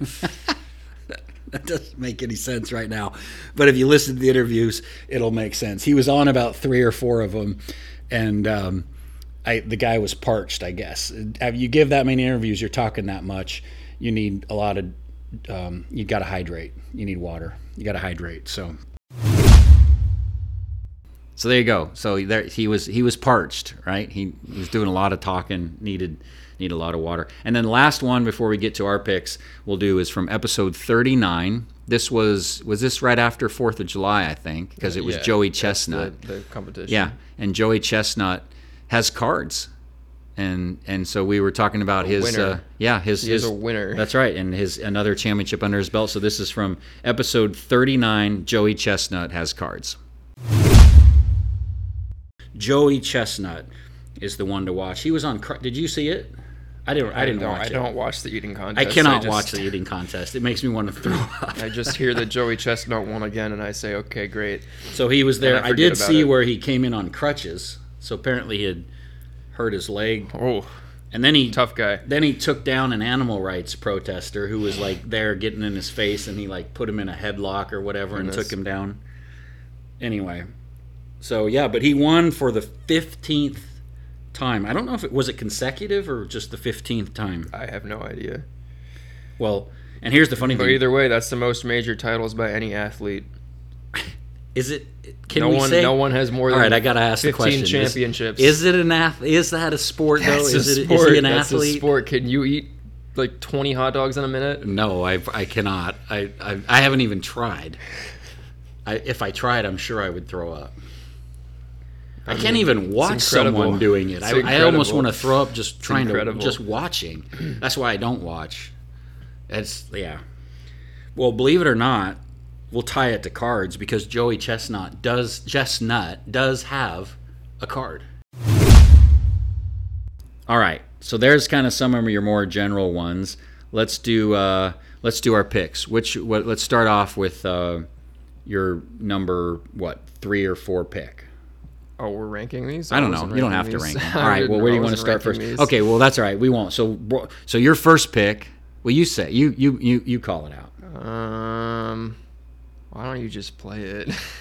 Episode five. yeah. All right. So yeah, this is this is Brandon.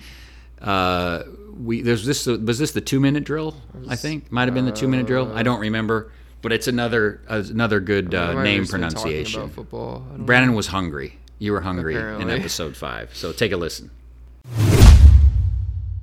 So today we're going to cover the 2016 draft class, which includes Dak Prescott, Carson Wentz, Jared Goff, and Jacoby Brisket. Yeah, that was Brissett. brisket. Are you hungry? Are you hungry? a hungry? little bit, man. It's and it's Briss Brissett. it, I'm. Jacoby. First of all, first like- of all, it's Jacoby. not- I did not think it was pronounced like that. I literally just misread that. For some reason, my mind went to brisket when I read his last That's name. aw- that was awesome. Jacoby right. Brissett. That's a little highlight of As the game that we have. That's that's a that's a foreshadow of the game we have for later on in the show. well, those okay.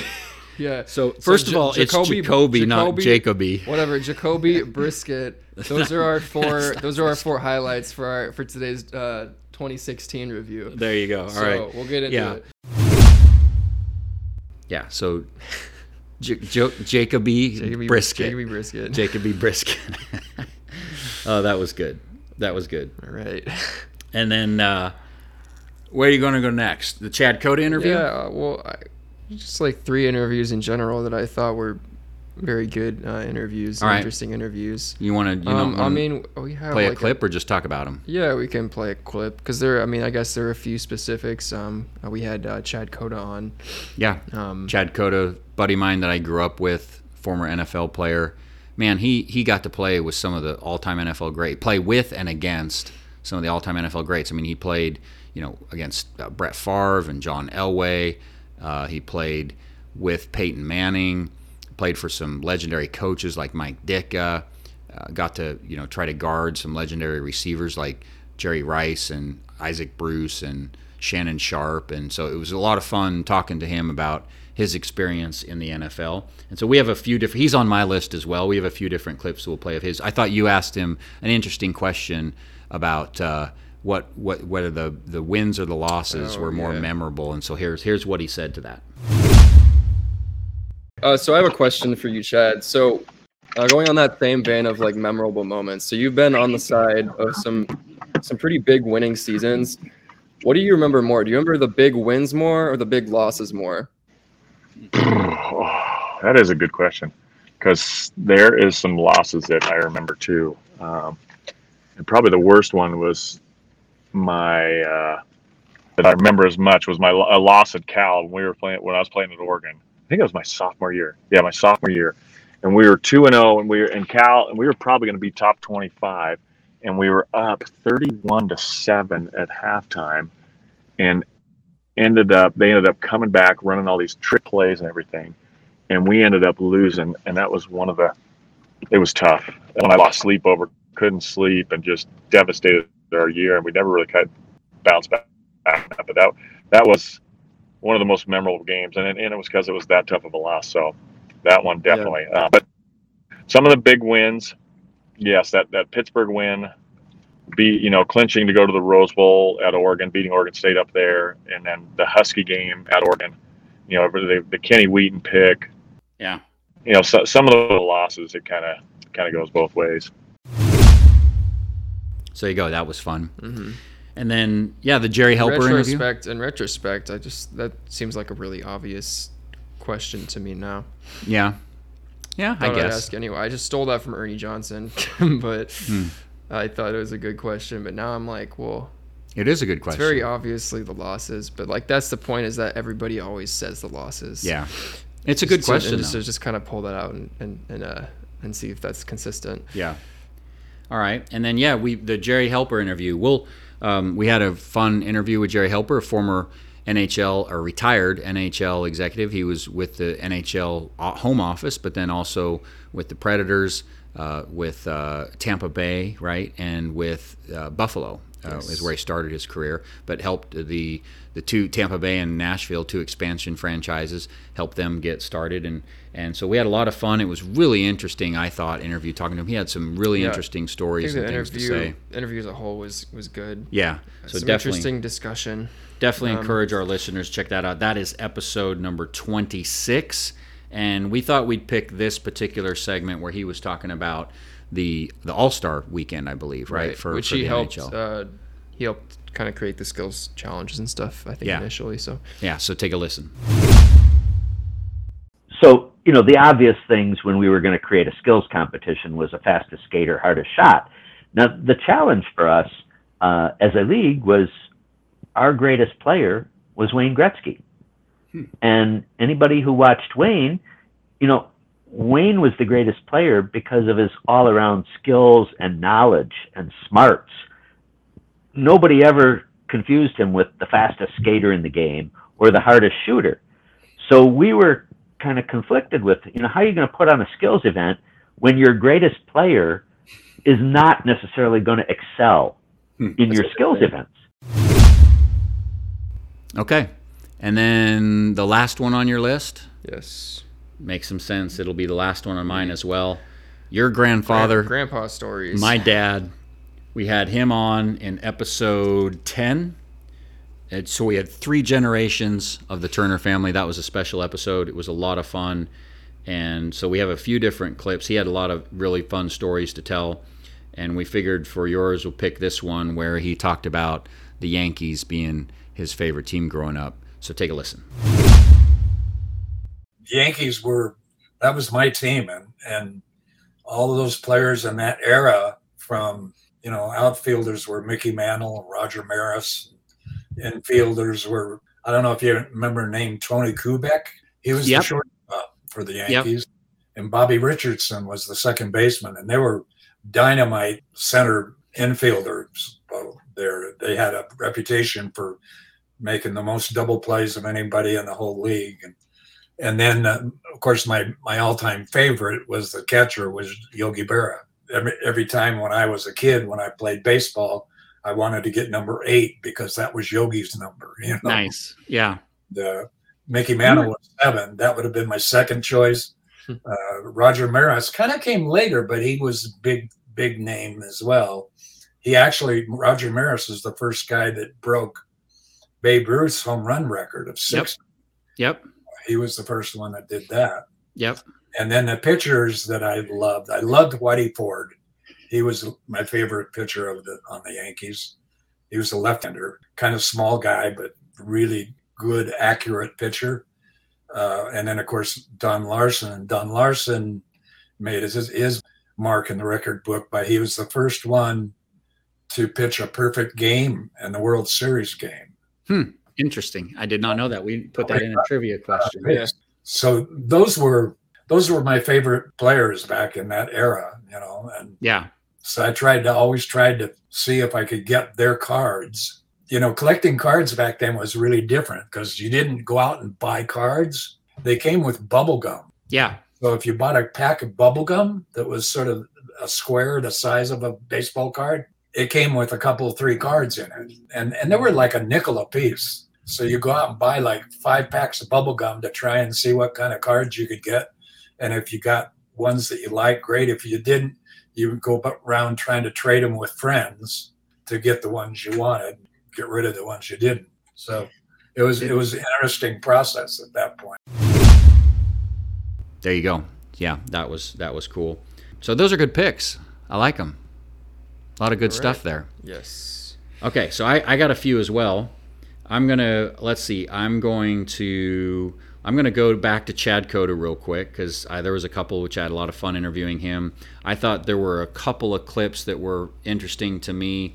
Um, and and the first one, so this was episode nine for our listeners that don't know, and so you go back and listen to that. But here is uh, we were asking him about what it was like to play at Lambeau Field in Green Bay against Brett Favre, and uh, I thought it was kind of interesting to hear the story that he told. They they because they went up there when he was with Carolina and played them in a playoff game, and so here's what, how what he was saying about that experience. The, are on Lambeau Field in the playoffs, I think, right? What Yeah. was that? Oh, that was great. Yeah, because we uh, NFC Championship, and we were rolling. That was my second year at Carolina, and you know we had Kevin Greene, Lamar Lathon, those guys are. We were just rolling. Um, and Kerry Kerry was having a solid year at quarterback too. Just you know, playing within himself and not you know not getting many turnovers. But we went to Lambeau Field, and we were rolling at that time, thinking um, nobody was scoring us in the second half. I think second half of the year we barely gave up any points the second half. So very confident, and I think we started up 10-3 or something in the game too. So we're like, oh yeah, we're rolling to the Super Bowl. But then uh, Favre, Favre had different ideas uh, and came back and got us. But um, so much history, and it was cold there. I think it was minus three, wind Wow. chill. Um, they, they they had the at least the field wasn't fr- but the field was just kind of mushy and uh, not that great. But they had big heaters on the sideline, so it kind of keeps you warm. But playing at Lambeau and in the playoffs, I mean, what what an atmosphere and what an experience. So there you go. That that's pretty Yeah. cool. Pretty cool experience there. And then another one. There was another one. I won't play the clip on this one, but we did ask him about what it was like playing for Mike Ditka. That was kind of an interesting answer that he gave there. So if you haven't listened to that episode, go check it out. And then one last one clip I will play a play of that Cota one Yeah. is he we he had he, we didn't even know this like we didn't we didn't do the um I guess didn't do the research on it to even know and he brought up he said hey you want to know an interesting stat uh, and and well we won't give it away listen to the clip and here's what it was hey, and little trivia too. There's only 11 guys to start against Tom Brady in his first start, and I am one of those 11. really Yeah, I started against Tom Brady in his first start. So he, because Bledsoe, I think Bledsoe was running up the sidelines and got blasted by, uh, I think it was Aaron Cox. And then, sure enough, we're I was uh, playing for the Colts then, and we we came in there, go to the stadium. This no-namer that we had, we had to watch basically film from Michigan. That's the only real film we had on him, and gone against Tom Brady. And what we I think we were 17-point favorites, and they ended up beating us. wow So don't ever. It's it's always my speech when we're going going to games when you know we're clearly better than the other team, and you know this team. Don't ever underestimate. Well, we were Yeah. 17 point favorites, and and I lost to this team, quarterbacked by a little known. Nobody knew him at the time, but uh, yeah, this guy named Tom Brady. It was his wow first NFL yeah that's a start. cool piece of trivia I like that Yeah, yeah, look at a little trivia. so there you go he was one of the fir- one of the 11 guys to play To get a the first at- the first start first for look at against Tom Brady. Brady in his Yeah. first start and then, like you said they were favored by what 17 and and then Brady beat them or the Patriots beat them He's the first film that anybody watched of Tom Brady in the NFL. Yeah. After that, you Yeah. know, they watched that game. that was pretty interesting. Um, we've done a lot of really great interviews, I think, and I and I say great. I don't mean I'm not trying to like toot our horn, or I just mean great. Inter- I mean people that were just really interesting, great people that were fun to interview. And so I, there's a couple of other clips that I selected from some of those. One was Chris McGill. We've had Chris McGill on two or three times, I think, on the show, and this was from episode 38. I thought it was a funny story. He talked about being able getting to go to the because he's a big fan of the Joker, Nikola Jokic, and he uh, went to a game in Denver where he was actually picking up some really nice cards of his that he bought as well. Uh, but they were playing the Golden State Warriors and and Steph Playoff Curry. game. Playoff game. Uh, Yeah, yeah, and and he had a pretty funny story of after the game, or no, this was during the game, I guess. What happened? It was like at the end of the game. Yeah, it was towards like the- foul, like free throw. like, Exactly. game, game's already over. exactly. So yeah, so take a listen to this clip. Where because I was actually sitting directly next to us was the Jokic family, two rows of Jokic's. So the brother Big brothers and, And- stuff. and the, the both brothers were there. I was two feet away, well, two feet, uh, not two feet, two yards or two strides away because it was me and Christina on the aisle, and then across the aisle was one of the Jokic brothers. Nice.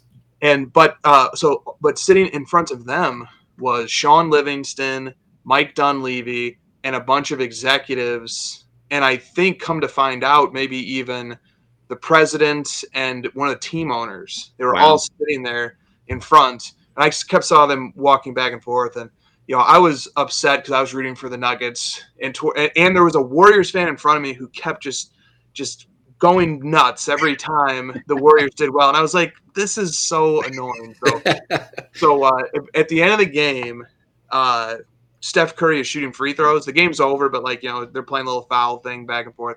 And Curry's at the free throw line, and I just I couldn't contain myself. I was in total troll mode, and I just go, "That's Jordan Poole's backup," and I just like yelled that. And Shaun Livingston and Mike Dunleavy and some of the other executives for the Warriors, they all turn around and look at me and they just they like cover their mouths and they start laughing.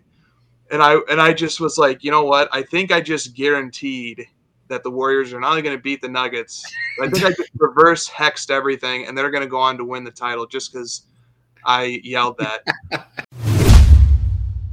So yeah, so I thought that was that was pretty funny. That was a that was a classic one there.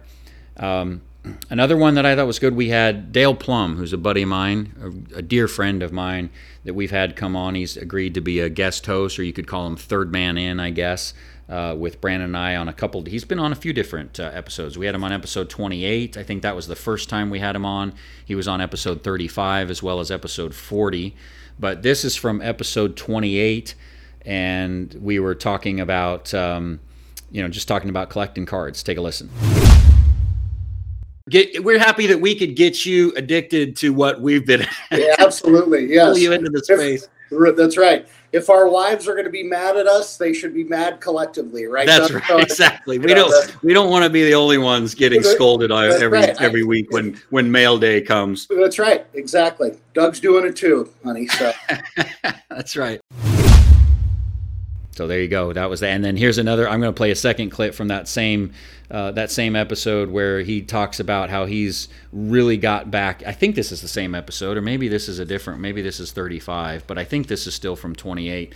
And he talks about how he was really getting back into the hobby and how he's got the bug, the collecting bug again. So take a listen. So then you've got back into it, and I can attest. You've got you've got the bug. Yes, I definitely have the bug. Uh, in fact Joanna would be probably the best one to talk to about, you know, uh, exactly how how far I've taken the obsession in a, a, relatively short amount of time.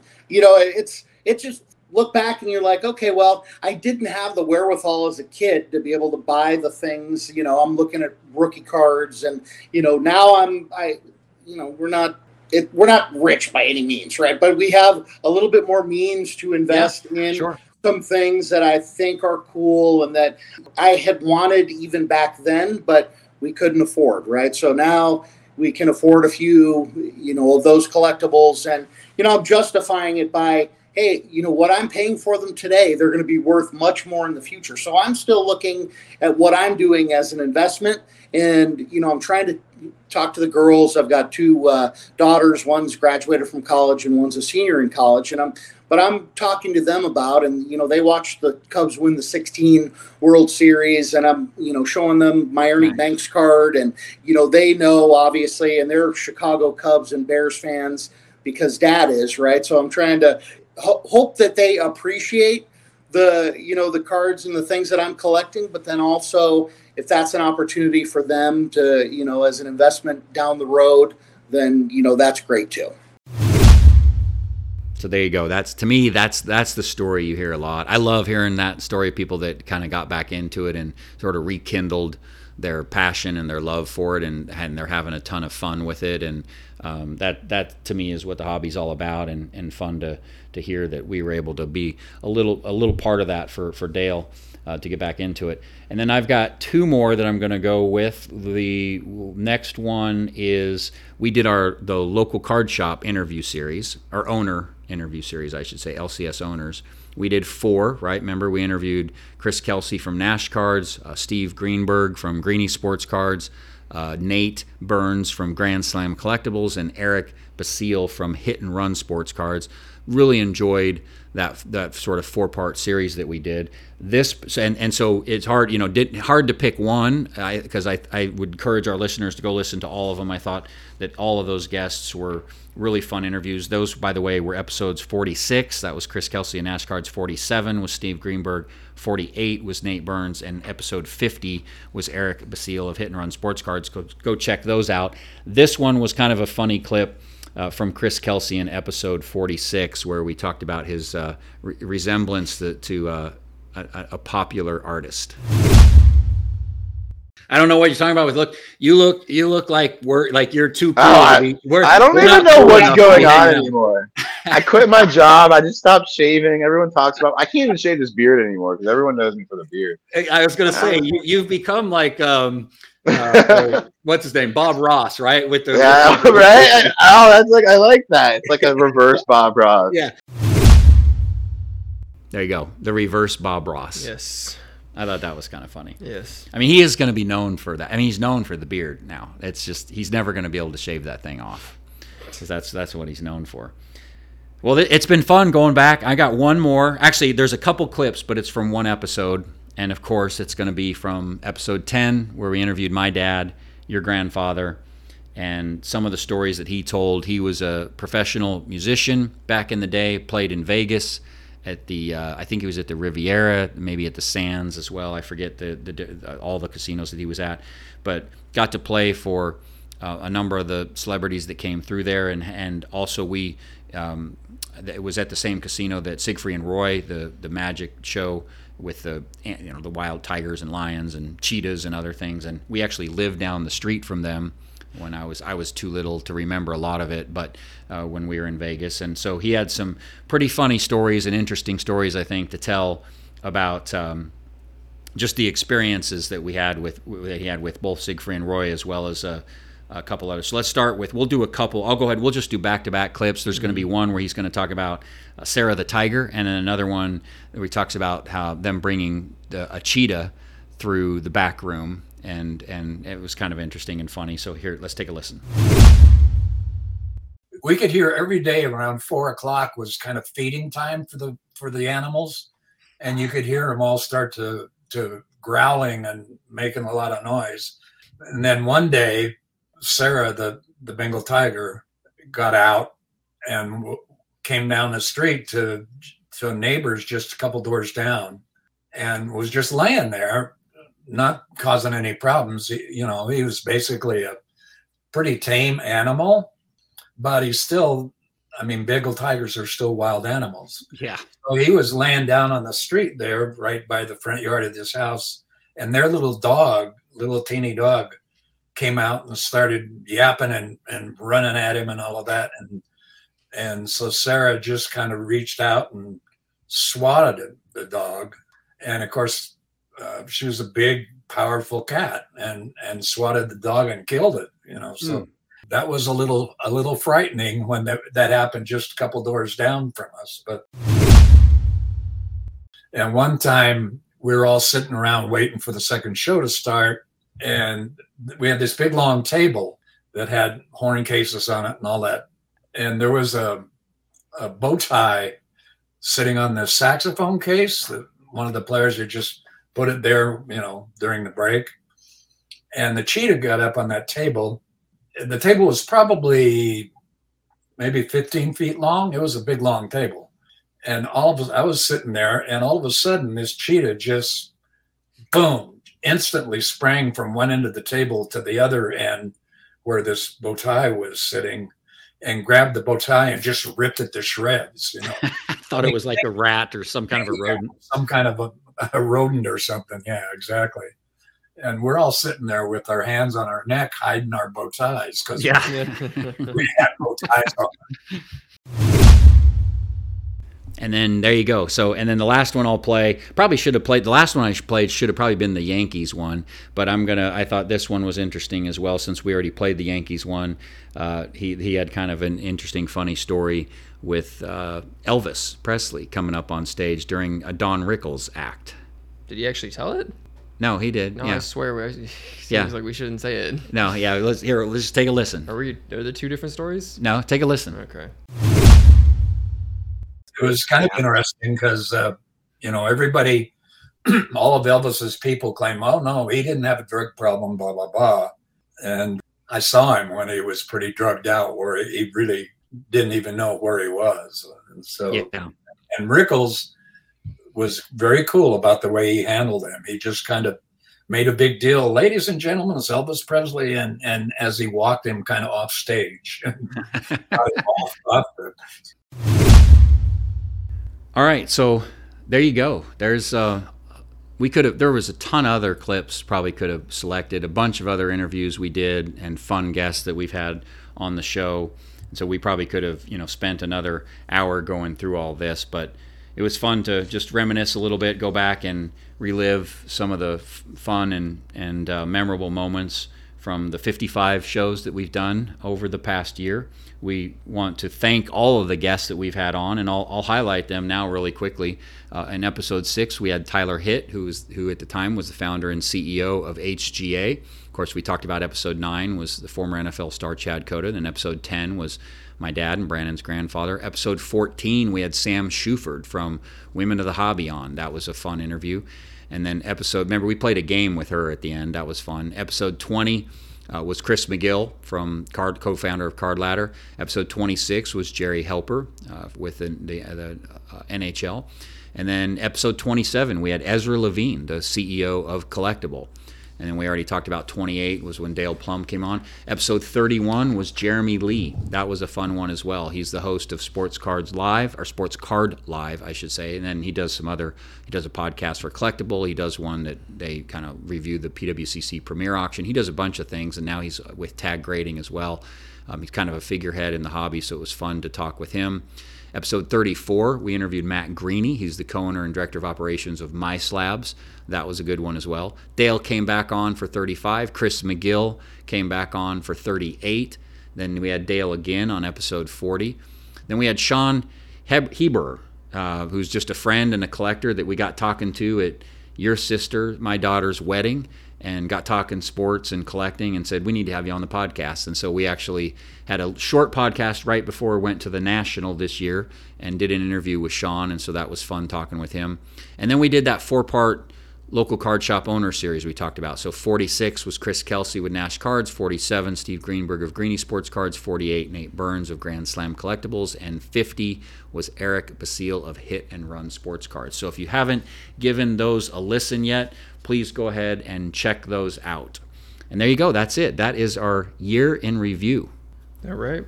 So that's it. That's the show for today. There you go. All right. Well, thanks to all of our listeners. We really hope you enjoyed it. It was a lot of fun to go back, like I said, and reminisce a little bit over the past year. Looking forward to season two. So, with that, Brandon, go ahead and take us out. Um, yeah, definitely had a lot of fun with the year in review today. Um, looking forward to another season. Um, want to thank everybody once again for spending some of your time with us. If you do have ideas for topics for a future show or questions that you'd like us to answer, don't hesitate to reach out and let us know, and we'll do our best to incorporate that into the show. Um, also, check us out on social media. Uh, we are on Facebook, Instagram, and Twitter.